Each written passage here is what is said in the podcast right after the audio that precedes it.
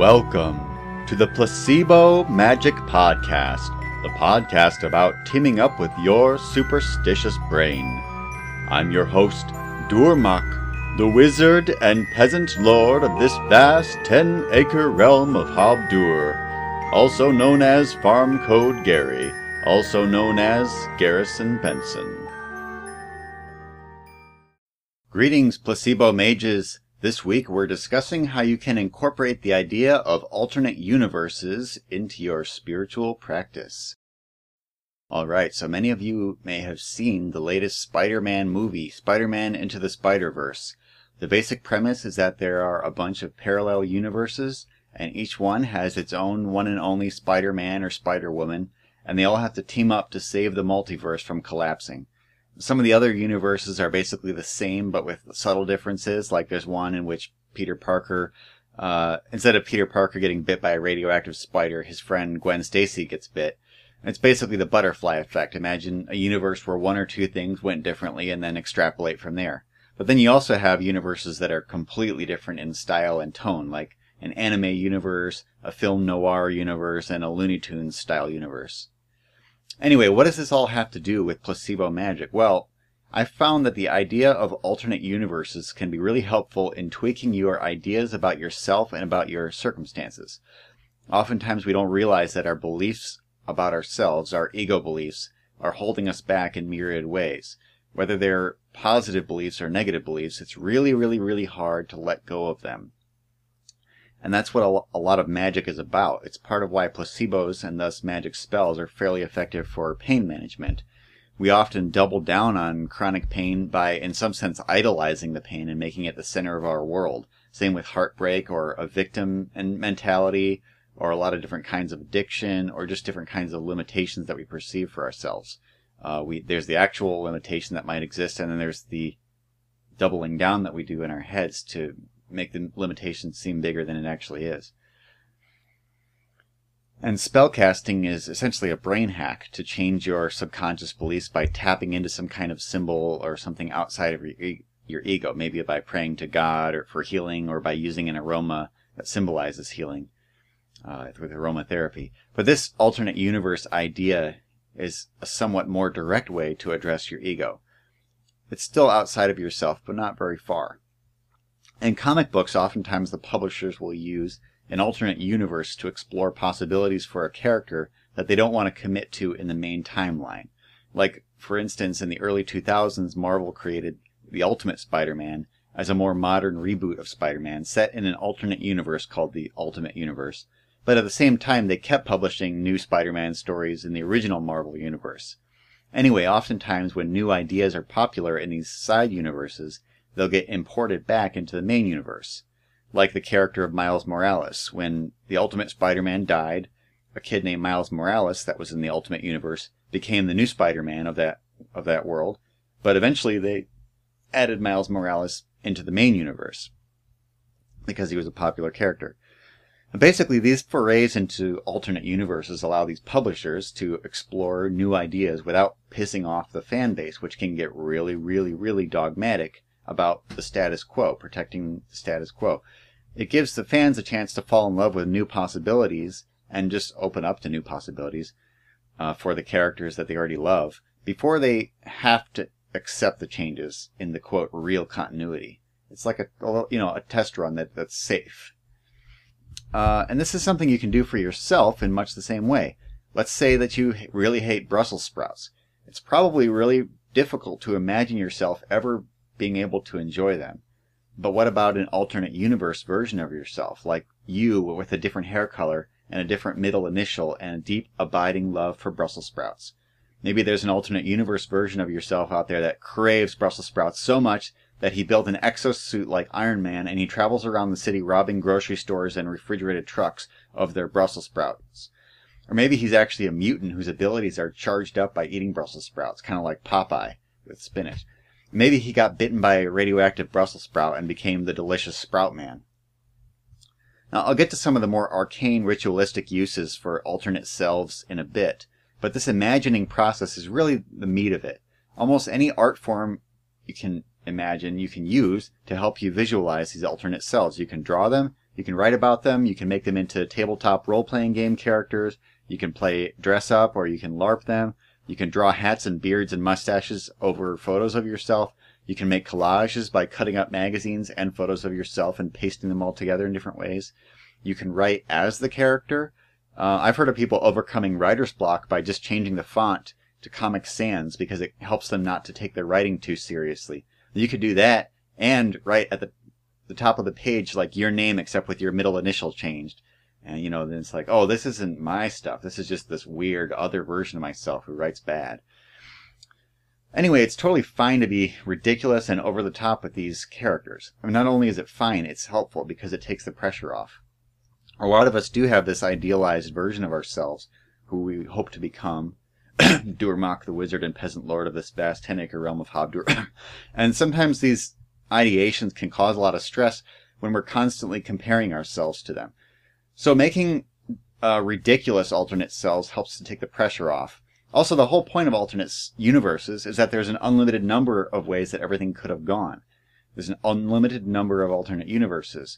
Any reality that you can imagine is potentially an alternate universe that you can use in your spiritual practice. So go ahead and dream up of what you think of as the best possible version of you.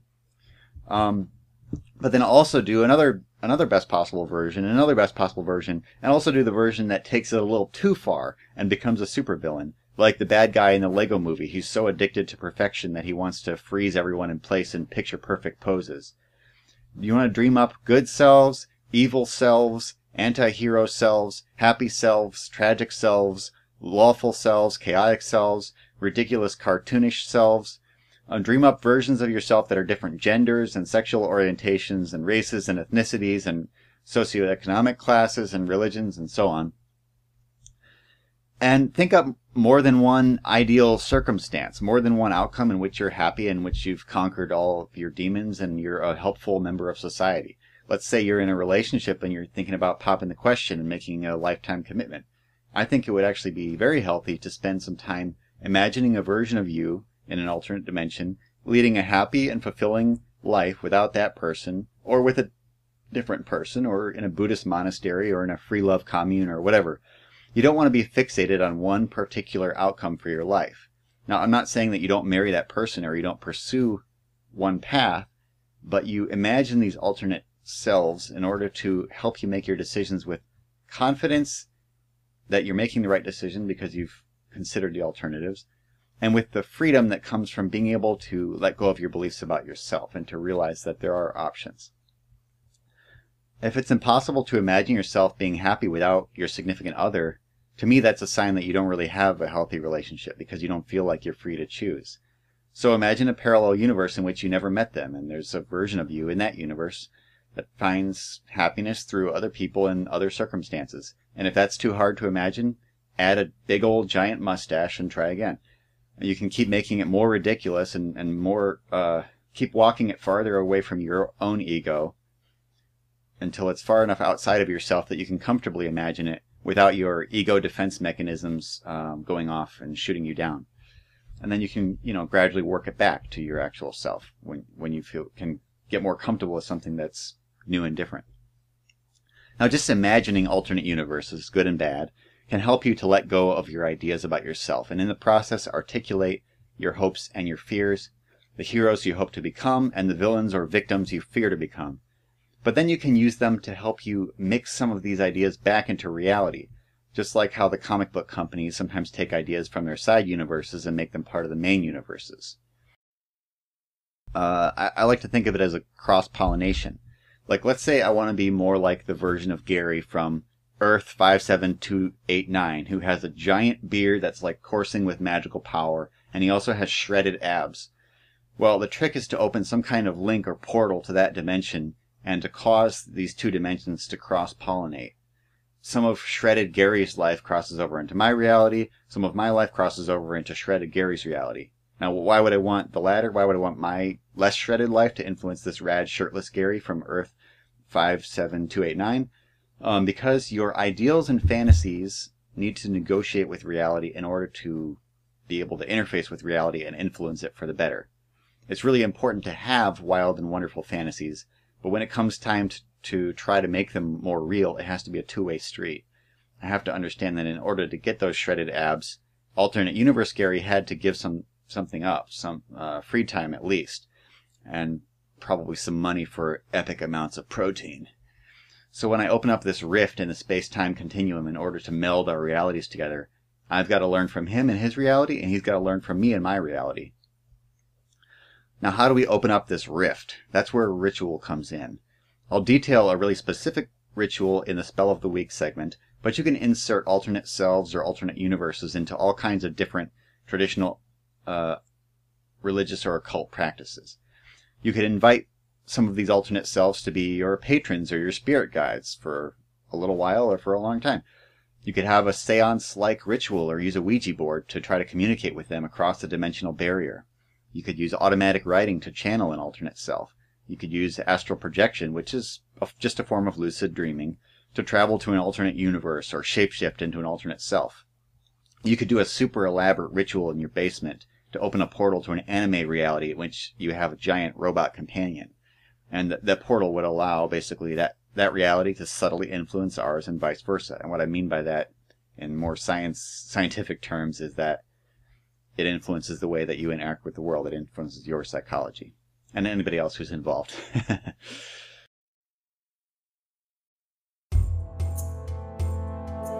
and now it's time for the spell of the week. The spell of the week this week is a daily morning ritual to link minds with a parallel universe self.